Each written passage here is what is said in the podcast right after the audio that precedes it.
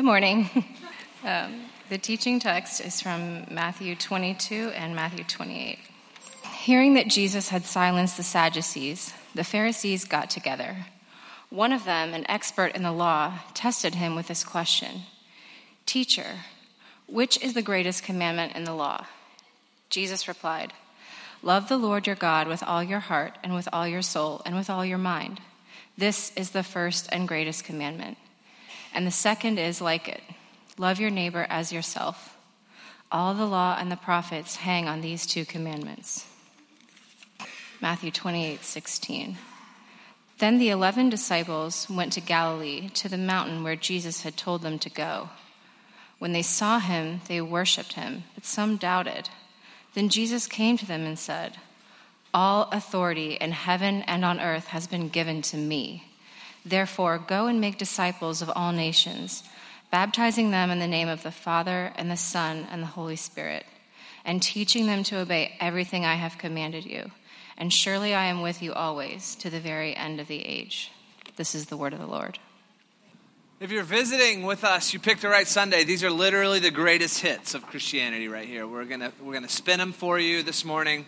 Um, so welcome. I want to say one thing before we jump into to the reflection on those two texts. Um, if you've been around our church family for a couple of years, you know that something's been missing. Maybe you haven't been able to put your finger on it exactly, but normally by this time of year, we'd be really pushing our annual uh, parish wide retreat that we go on every year in the spring. And we haven't been mentioning it because wah, wah, we're not doing it. Um, and I just wanted to let you know why. Uh, we, uh, we, we have often have a phenomenal time on that, on that retreat every year. Um, it's obviously not something that everyone can get the time off or, or, or join us on. And this year, if you weren't aware, we're turning 10 as a church. Um, yes, fantastic. So that's going to be in September, and we're going to put the resources that we would have put towards bonding uh, uh, in a retreat this spring towards a huge party and homecoming celebration for everyone who's been a part of our church over the last 10 years to come back and, and share in in a couple of things with us. So I just want to tell you about that and ask you to save the date. Uh, 9 15 is going to be the official 10 year celebration. Uh, so, so definitely come. Uh, we're going to be getting the word out to people who helped our church get started, who've been over the years, who've had to move on for various reasons reasons. Uh, so, so come on the 15th. Uh, we're also going to have uh, John Mark Comer uh, is going to come in and do an event the weekend before on the way of Jesus, how, how we live as disciples. It's going to be a real sort of like um, reflecting on all that we've, we've been about as, as a church for 10 years and what we're headed into for the next 10, 20, 30 years. Um, so, John is a phenomenal teacher. He's going to come share with us. Uh, there's going to be a Saturday event that weekend before. So, it's going to be basically like two weeks of a wild um, you know, party to celebrate the 10 years. And I think by the time this, the, the fall rolls around and we're in the middle of these celebrations, it will have been worth it that we forego uh, going away on our retreat this year in order to push uh, to celebrating together uh, in the fall as we hit 10 years. I get the chance to share with you guys a lot of the people that I'm reading or people that I'm influenced by. And, and one of my favorite living Christian thinkers is a man named Andy Crouch. Um, I've really, really benefited over the years uh, from the combination of both his mind and heart uh, as it comes to thinking about how you live as a follower of Jesus in, in times like ours. And um, he's done some phenomenal books on how we make culture as human beings, that it's one of our primary callings to take the raw materials of the world that God has given us and to, to make things, to take sounds and make symphonies, to take, you know, um, you know, to take wood and make, make homes and chairs and, and, and city and culture. And, and he's, he's done tremendous work on that. He's done some tremendous work on, on how we uh, share and operate in power structures in, in, in, our, in our world. I'm just commending Andy Crouch to you, totally unrelated to the book of Matthew, which we're going to hit in a second. He's also just written a book on the tech wise family, how, to, how we relate to technology as followers of Jesus in our time. Uh, pr- pretty, pretty pressing issue. I was listening to him last week give a short lecture, uh, and he said something that left me thinking ever since. And you might not immediately connect it to the, the greatest hits text that we just read a few minutes ago, but I, I think we'll, we'll, we'll get there together. The basic idea of what Crouch was saying was um, when we experience advancement through uh, technology, when we have technological advancement, there is usually a corresponding diminishment that we experience as well. And a lot of times that diminishment comes as an unintended consequence of the technological advancement. And, and some of them are simple and easy to recognize, and some of them are insidious and can actually do, do real harm. But uh, I just want to run through a couple of them so we're all on the same page. I think you probably can start guessing at some of what, what, what I would be meaning. But the first one that Andy mentioned was the Spirit Airlines problem. So just think about this reality. Generations before ours, um, could never have, a, have imagined the ease and the speed with which we travel across the country. Like, if you wanted to go to California, it's like whole family covered wagon, half of you die along the way, just like. Uh, you know, like it's it's a really devastating uh, attempt to make it all the way just across our country. Um, and now you can just get on a plane and be in LA later today. The problem is that we're flying Spirit Airlines. So we're, we're being herded like cattle. We're paying for peanuts. Like we're, un, we're uncomfortable on the way. Like how many of you are sitting in coach on Spirit Airlines and thinking like, I'm just overcome with the wonder of air travel? It's incredible. There's no question, but it's sort of the wonder of it does begin to, to, to, drain, to drain away. So is the exchange worth it? Yeah, probably. I mean, like, well, listen, we're not, we're not, let's not go back to the covered wagon days, sure. Uh, but that's a Spirit Airlines problem. The next one is uh, the problem of your mom's phone number. Uh, just a quick, quick straw poll. Um, actually, just use your hands, don't use straw. Uh, how many of you, honestly, right now, could tell me your mother's phone number? Raise your hands if you know it. Oh my gosh, that's astonishing. Okay, if you're under 30, how many of you know your mom's phone number? Raise your hand. Oh, whatever. It's not, not, you're not helping. You're not helping my point that I'm making. Okay, let's go to this. How many of you know your best friend's phone number? Okay, that's a lot less. That is a lot less. And the, the point is, do you remember when you knew like 50 phone numbers? Like what like you could tell you could tell like this random kid you just met in, in third grade and you could you knew his phone number. Like i still know 292-2180 the, phone, the phone number that i grew up with as a, as a kid. But now i honestly struggle to remember the difference between my sister's and mom's phone number because they're a little bit a little bit the same. And, and increasingly the generation that's coming up under us if you ask them to remember a phone number they just don't.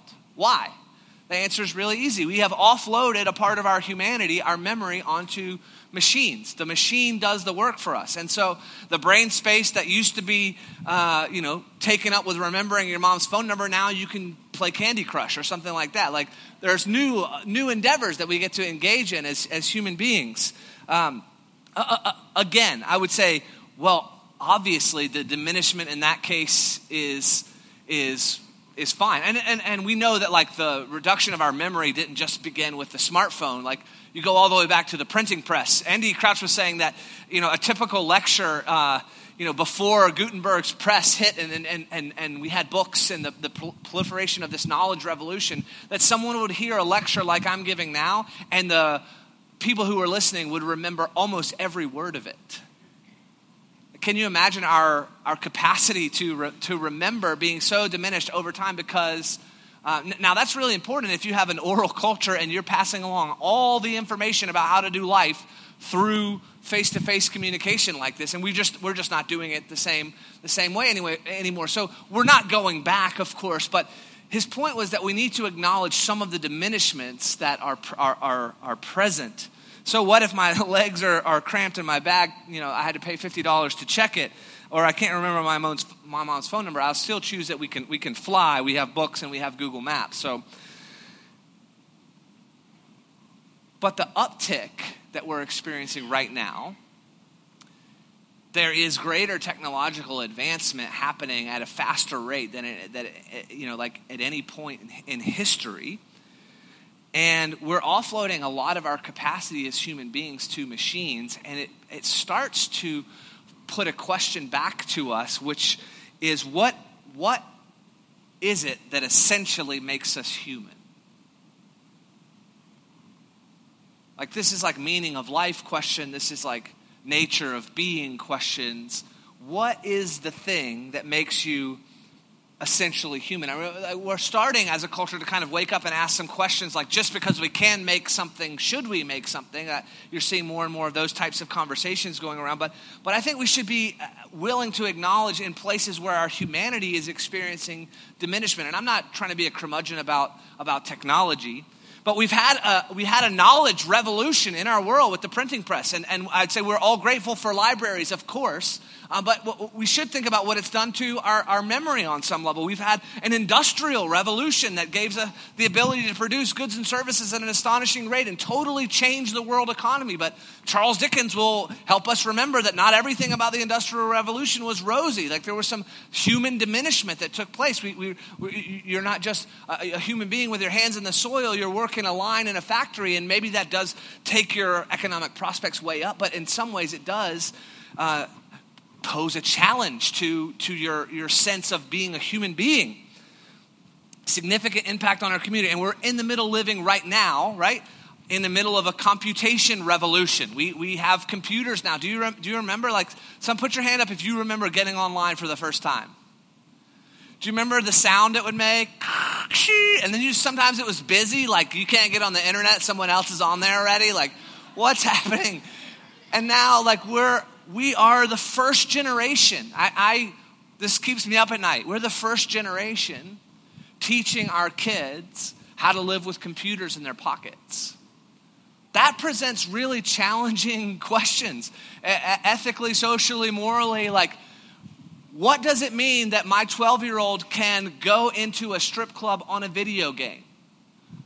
what does that mean about like is that a diminishment to my humanity to our humanity? Is there a threat at least that's eh, present in in that in that type of that type of question? Serious implications right? We're, we're, we're learning for our ability to concentrate for our ability to connect with people. Like like a generation of young men and women who really struggle to connect face to face because they've just been connecting electronically what is that is that a significant diminishment of our humanity what about our sense of well being with this astonishing revolution that we're in the middle of? Again, please, I'm not a, uh, like I'm not trying to be a curmudgeon on, on technology. I'm simply trying to have us ask the question that Jesus is trying to answer in Matthew 22, and that is what is essentially the, the, the, the heart of what it is to be a human being.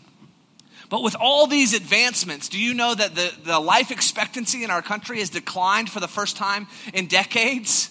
Over the last three years, we've had declining life expectancy and an epidemic of deaths of despair, like more suicide and death by addiction than, than like a, a massive, huge uptick in that. And, and yet we have all this freedom at our, at our, at our fingertips.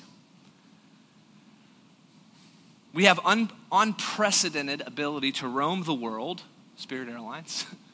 We have unprecedented ability to roam information on the internet.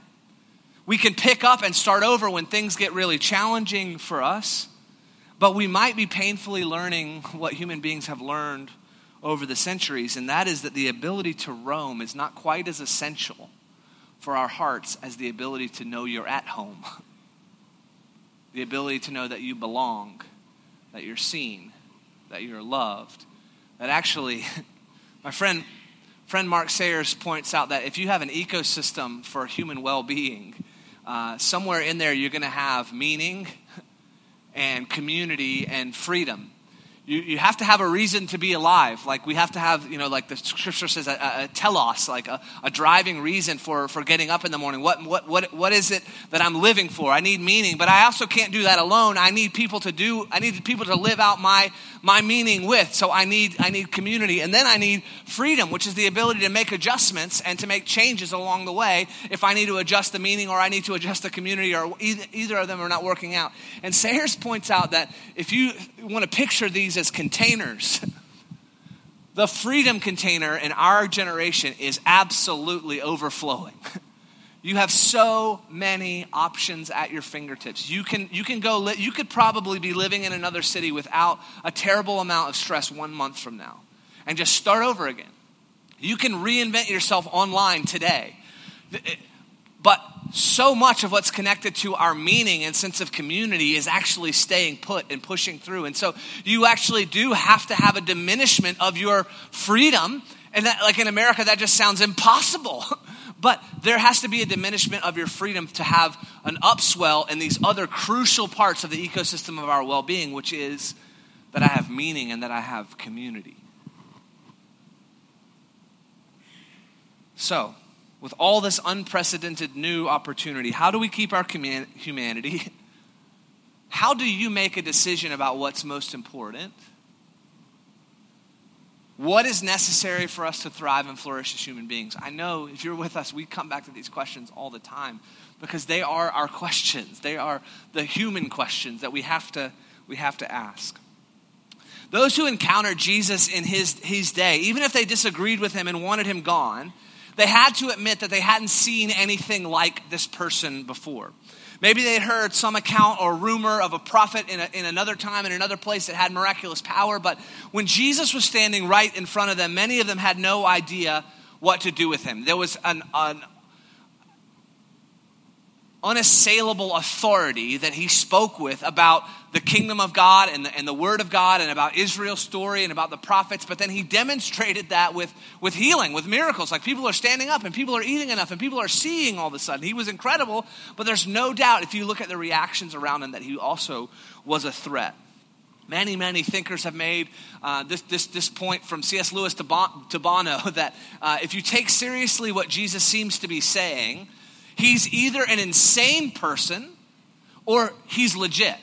But there's really not much room in between for him to be like, you know, like, like C.S. Lewis talks about, just a good teacher. Like, he doesn't really sort of leave that option open to us because he's saying, I'm the Son of God and I can forgive your sins. Yeah, the ones you committed against God, I can let you off the hook for those and stand up and walk and take your mat. And you guys all have enough to eat. And you got to eat my, my, my flesh and drink my blood if you want to inherit the kingdom of God. It's like, hang on just a second. So there were those who were deeply threatened by what Jesus said, by what Jesus did, and by who Jesus was. And what happens when we're threatened? Many of us have to find some way to remove the threat. We have to figure out a way to delegitimize the thing that we feel threatened by, or find a way to dismiss it, or find a way to get away from it. And that's what you see when you, when you look at the interactions people are having with Jesus. They're trying to delegitimize him. And, the, and actually, the, the text that we're looking at this morning, they're trying to trap him in deciding between one of the 600 something laws of Moses that if he picks one, he's not picking some other ones, and therefore he's going to be in a trap because he will have uh, he will have fallen into their in, into their into their game. So, before we hate on them, though, I think it's important to you would probably be doing the same thing. Like if you weren't expecting it and you just encountered this person who seemed to speak with power and live with power and was something really intriguing, but you knew to follow them would probably cost you a lot. It's like I want to make sure this is really the way I want to go. I want to I want to ask some questions. Let's see how this person handles the hardest questions of our of our of our human condition. Uh, questions about God, about being human, about how to live, about our future. These are the types of questions that they put to Jesus when they run into him. Then our teaching text this morning picks up right in the middle of one of those tests.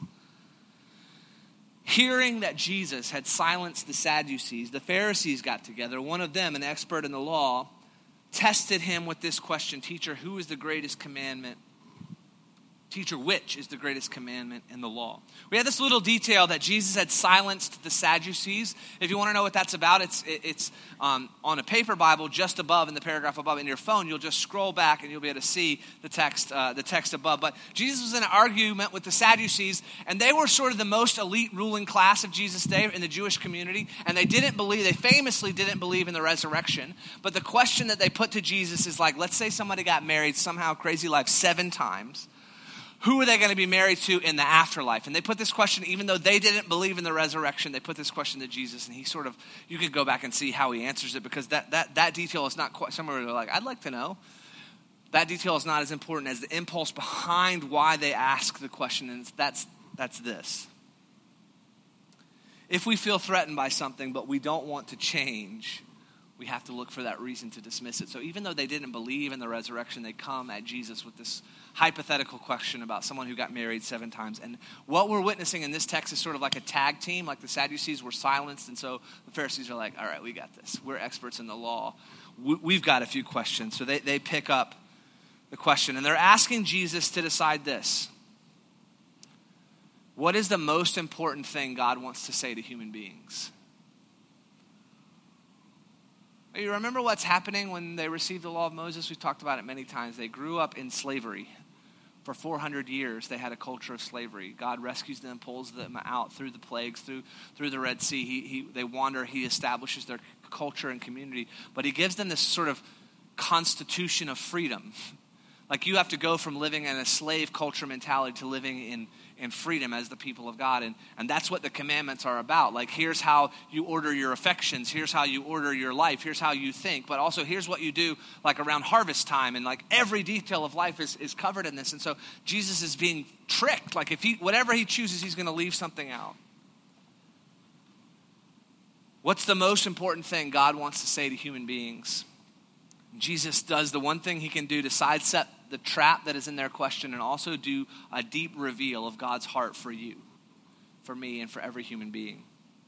Jesus replied, Love the Lord your God with all your heart, with all your soul, with all your mind. Other gospels have the strength in there.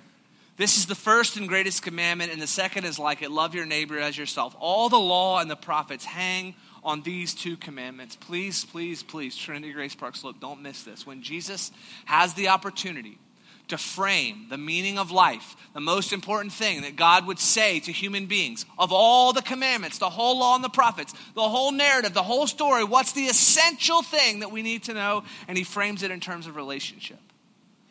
Love the Lord your God with all your heart, soul, mind, and strength, and love your neighbor as yourself. The kingdom of God is what we're talking about for these 40 days after Easter because it's what Jesus talked about for the 40 days after Easter. The kingdom of God is a relational kingdom. These are our greatest hits. This is why we get to spend them over and over again. This is what human beings are made for. This is what the meaning of life is. Is love, is relationships. It is it is knowing this God who transcends our human experience but is somehow a part of it and it is loving one another in a deep meaningful covenant way. God's vision for you is that you are a heart, soul, mind, strength complex, that you were designed for communion and love. Now, the way you're messaged in our culture, the way I'm messaged, is, is something a little bit different. It's that you're a brain and a body and a cognitive mechanical interface that's there to communicate and to buy things. But God, when He had the chance, He said, you're a heart, soul, mind, strength complex de- designed for communion and love. You're designed for communion and love. Your life does not fit into a phone. So, past basic survival, the most profound needs you have as a human being are love God, love people. And when Jesus was like, okay, now take that and like make a movement of it and spread it around the world, and it literally, like, whatever you think about Jesus, you can't deny the historic re- re- reliability of the fact that his movement took off. And the way he said it was gonna, was gonna go was along relational lines love God, love people. Then after the resurrection, he comes, he comes to his disciples. Then the 11 disciples went to Galilee to the mountain where Jesus told them to go. When they saw him, they worshiped him, but some doubted. I love that detail. Human beings were complicated, and he's come back from the dead. Still, we're like, eh, I don't know. Then Jesus came to them and said, All authority in heaven and on earth has been given to me. Therefore, go and make disciples of all nations, baptizing them in the name of the Father, Son, Holy Spirit, teaching them to obey everything I've commanded you, and surely I am with you always to the very end of the age. Love God, love people, and grow along relational lines. This is how the movement of Jesus is going to go forward. Like how he's God, like Yahweh shakes the mountains, lightning and thunder, you know, like huge displays of power to the, to, to the, to the pharaohs Jesus comes and says, The fullest expression of my kingdom going forward into the world is you going and loving your neighbor. Let, letting them know that there's an invitation for them to be immersed, baptized into Father, Son, Holy Spirit, to be brought into that community of the Trinity, to know God in that way, and then to, to learn this way of love. What's the way of love he's talking about? When Jesus had to summarize it, he said, Love the, love the Lord your God with all your heart, soul, mind, and strength. Love your neighbor as yourself. This is a relational kingdom. It grows along relational lines. These are our greatest hits. This is the meaning of life. This has to be at the center of your heart, or you will break on the rocks of reality. So, how do you love God? I've got three points. Of course, there's no way to hit it qu- qu- quickly, but I do want to give you a couple of clues of places to look. Uh, how do you love God? The first is to remember that it's about your affections. You're sitting here in, in, in a somewhat non participatory way right now, um, listening to information go into your ears and then sort of get sorted out in your brain.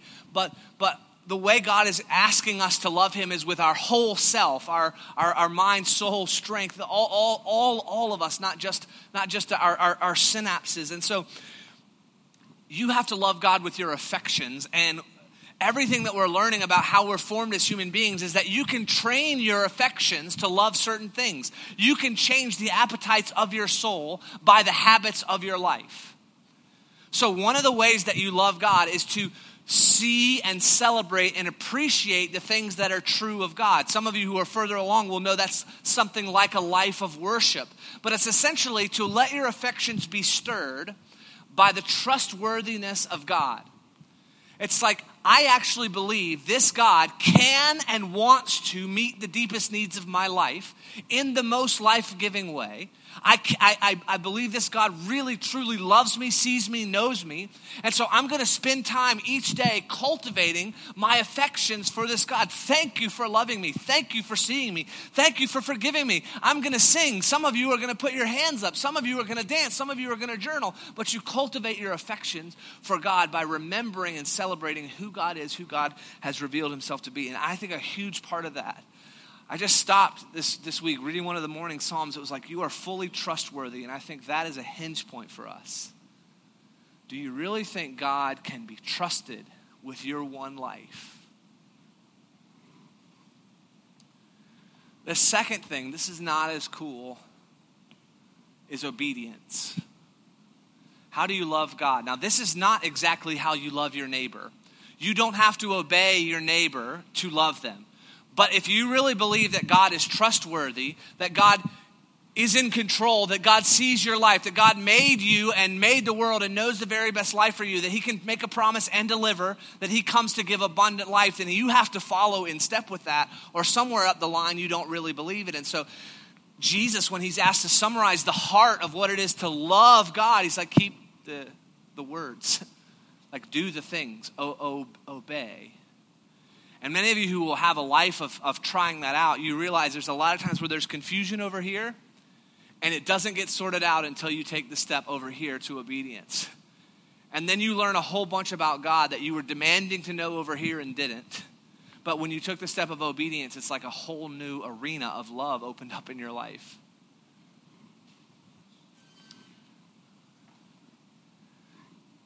Jesus is insisting that love is more than sentiment that it is, it is more than just a feeling that you have, that it is rooted in a commitment that has actions associated with it.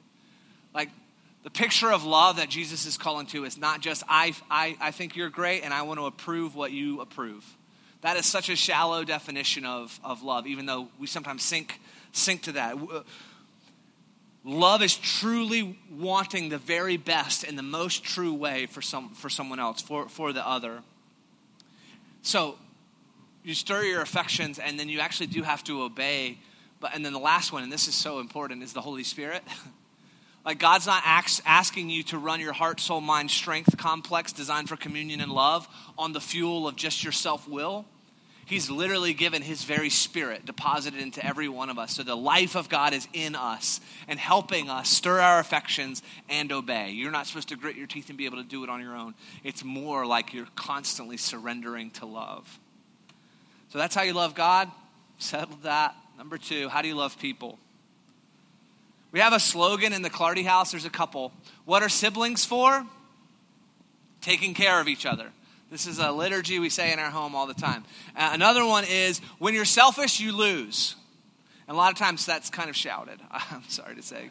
Full, full confession. Um, when you're selfish, you lose. Like, you might win a little bit right now but when you're selfish you you lose. You ultimately like you're you're you're you're just asking everything to absorb or uh, revolve revolve around you and and it, it's costing you something. Jesus puts the secret for how to love other people right in the right in the answer to the question he get he gets asked. He says love your neighbor as yourself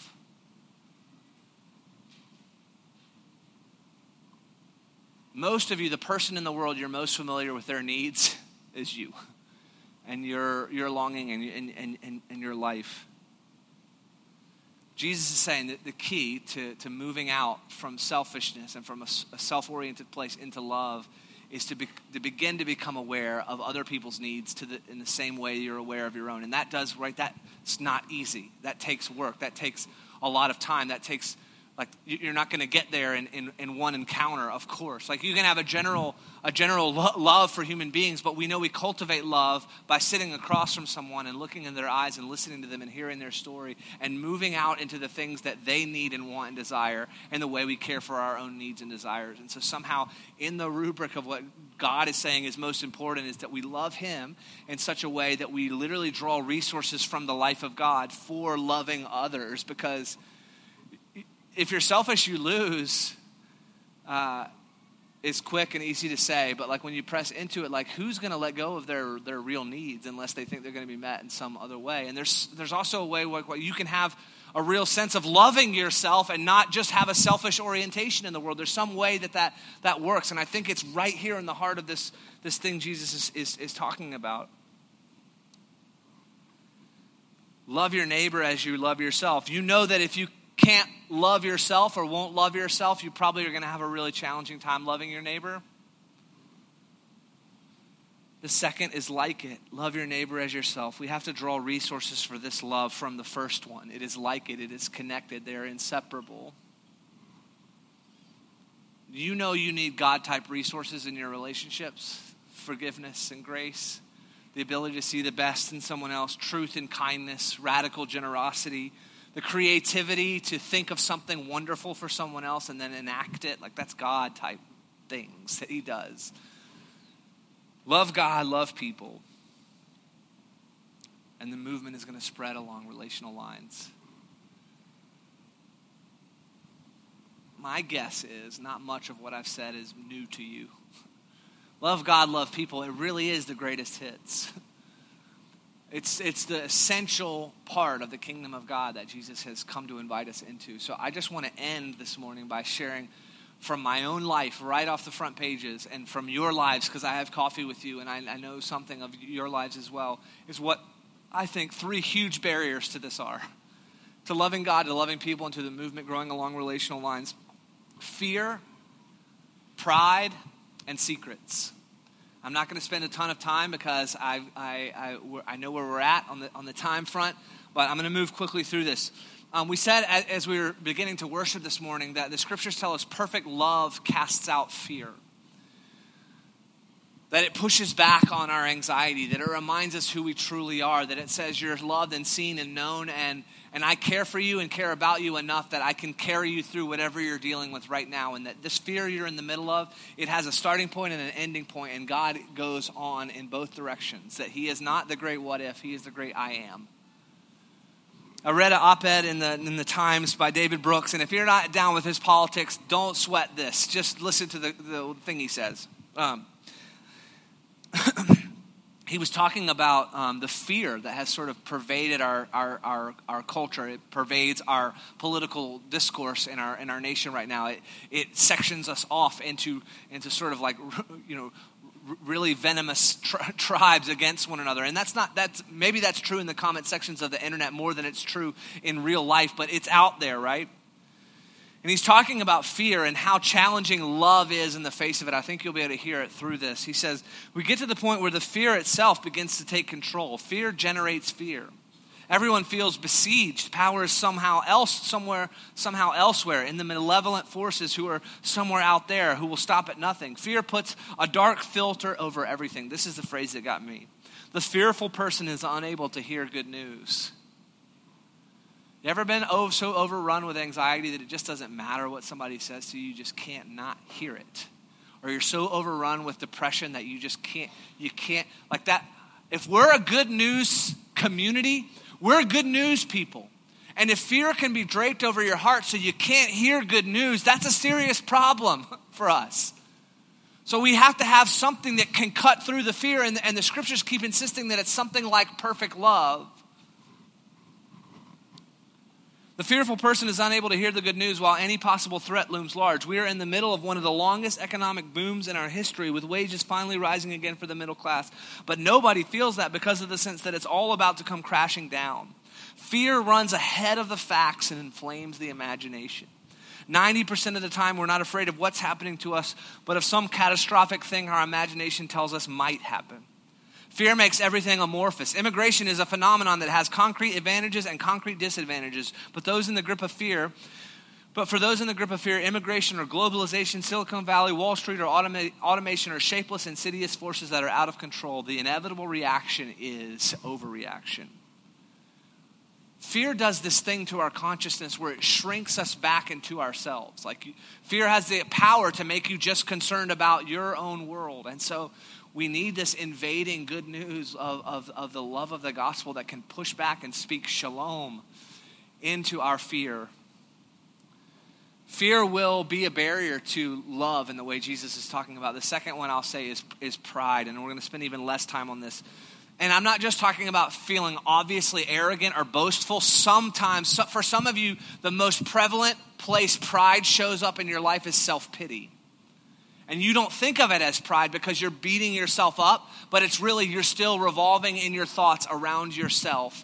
And you're letting the ticker tape of your thoughts basically be about woe, woe is me. And so you, you, you become unwilling to or reluctant to move out towards the other person because you think you're a little bit better than them or you think you're a little bit worse than them. And either way, it's pride. It keeps us in a place of self instead of moving out towards the other because we think we're a little bit better or we think they're a little bit better. I won't say much more on that, but pride and fear often combine in our lives, and what it leads to is secrets. The recovery community out there, they have these slogans like, you're only as sick as your secrets. Basically, like, if you'll just bring it out into the light, there'll be the chance that that thing can be healed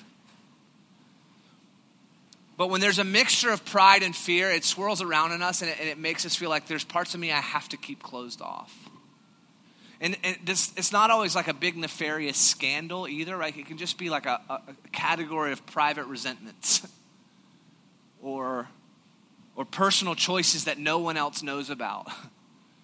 or the way that you really feel like you get re- relief and relaxation at the end of a day. Like there's just there's just these things that like you don't really want anyone else to know about. So they don't know about the mechanisms that keep your soul going. So then on some level they don't really know you and therefore you're cut off from that love that that opportunity and invitation that's in the heart of what jesus is saying. Love the lord your god with your heart soul mind and strength the whole complex of you and love your neighbor as yourself. Become as aware of their needs as you are of your own fear and pride and secret. So, great. What do we do? I just want to ask you to invite God into each of those. Where are you feeling fearful? How is it cutting you off from love? Invite God in. Where are you feeling prideful? Where are you feeling like disconnected from your, your fellow human beings, either because you feel better than them or because you're sort of draped in self pity? Invite God into that. What, what, what secrets do you have? Is it weighing your soul down? Is there a place that you can unburden yourself to another human being and really truly be known and be seen? It's sort of practice. We need, we need like, I, do, I would know so much less about the grace of God if I hadn't been living with my wife Allison for the last 14 years. I don't know just as much about the idea of what God's grace could be like, except that I've seen it embodied in her. And that's why the two commandments go together. Because so often you'll see what Yahweh's love looks like coming through a normal human being.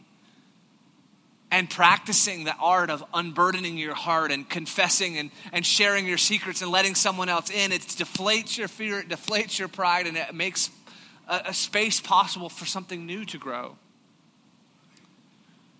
So, what do we do? Invite God into your fear, into your pride, into your secrets. And then, on a practical, forward stepping note, ask God this week to direct your affections. Look at what you spend time thinking and doing, and what kind of longings does that cultivate in you? What does it make you want more of?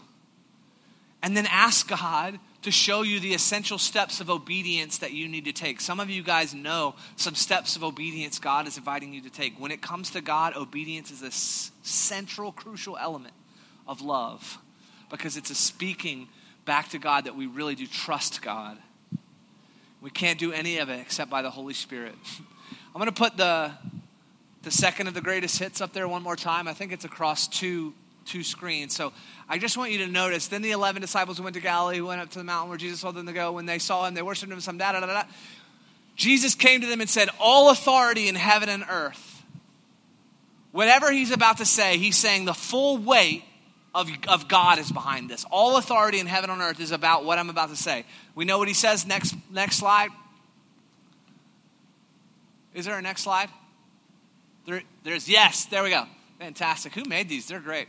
Um, teaching them, all right, baptizing them in the name of the Father, Son, Holy Spirit, teaching them to obey everything I've commanded you, and surely I am with you to the end of the age. You want to see the two things that are promised on the front end and the back end of how this kingdom is going to move forward? If you're about immersing people into intimate relationship with God and learning the way of, of love that Jesus, Jesus embodied before us, you know what you're going to have? All authority in heaven and on earth, and surely I am with you to the end of the age. You want God's power and God's presence? One person, come on. Woo! You want God's presence and God's power. He promised that it goes with this relationship thing, this, this mission of love. We're longing for God to show up and show us what you can do, God, and provide for us and, and be with us and let us know that you're near. And He said, All authority in heaven and earth is mine, and I'm with you to the end of the age. And it's right in this rubric of relationships that I've taught you about from the beginning. Invite me into your fear, invite me into your pride, invite me into your secrets. Cultivate your affections on a daily basis. What you want most really matters, it's what's shaping your life and then obey the things I say. If they seem absurd in the beginning, you'll learn more and more that it is my way. And it is counterintuitive at times, but it is life. Surely I am with you always to the end of the age, Jesus says. Let me pray for us that we could love this way.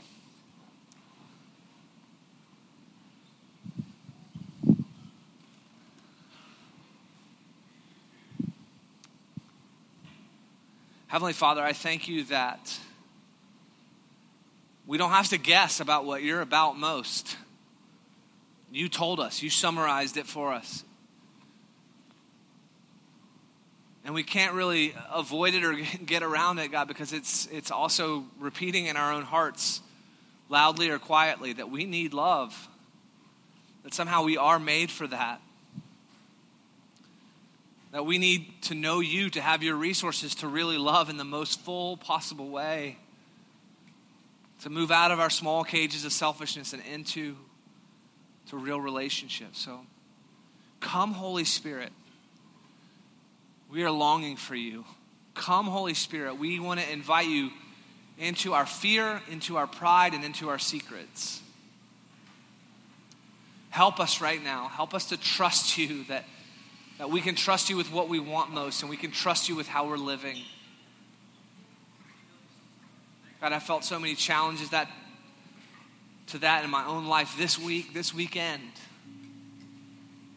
I need your help, Lord. We need your help. Come, Holy Spirit. Guide us. Come into these places. In Jesus' name. Amen. Church, I'm going to give you just a few moments just to sit silently to reflect on how God might be speaking to you. You can pray if you want something like, God, is there, is there something you're leading me to do in response to what I've heard? And I believe God will answer you. He'll, he'll begin to speak and put impressions on your heart and mind. And then in just a few minutes, we're going to come to this feast of God's love, the communion table. You were made for communion and love. Ask God how He's speaking to you, and we'll, we'll continue to respond in just a few moments.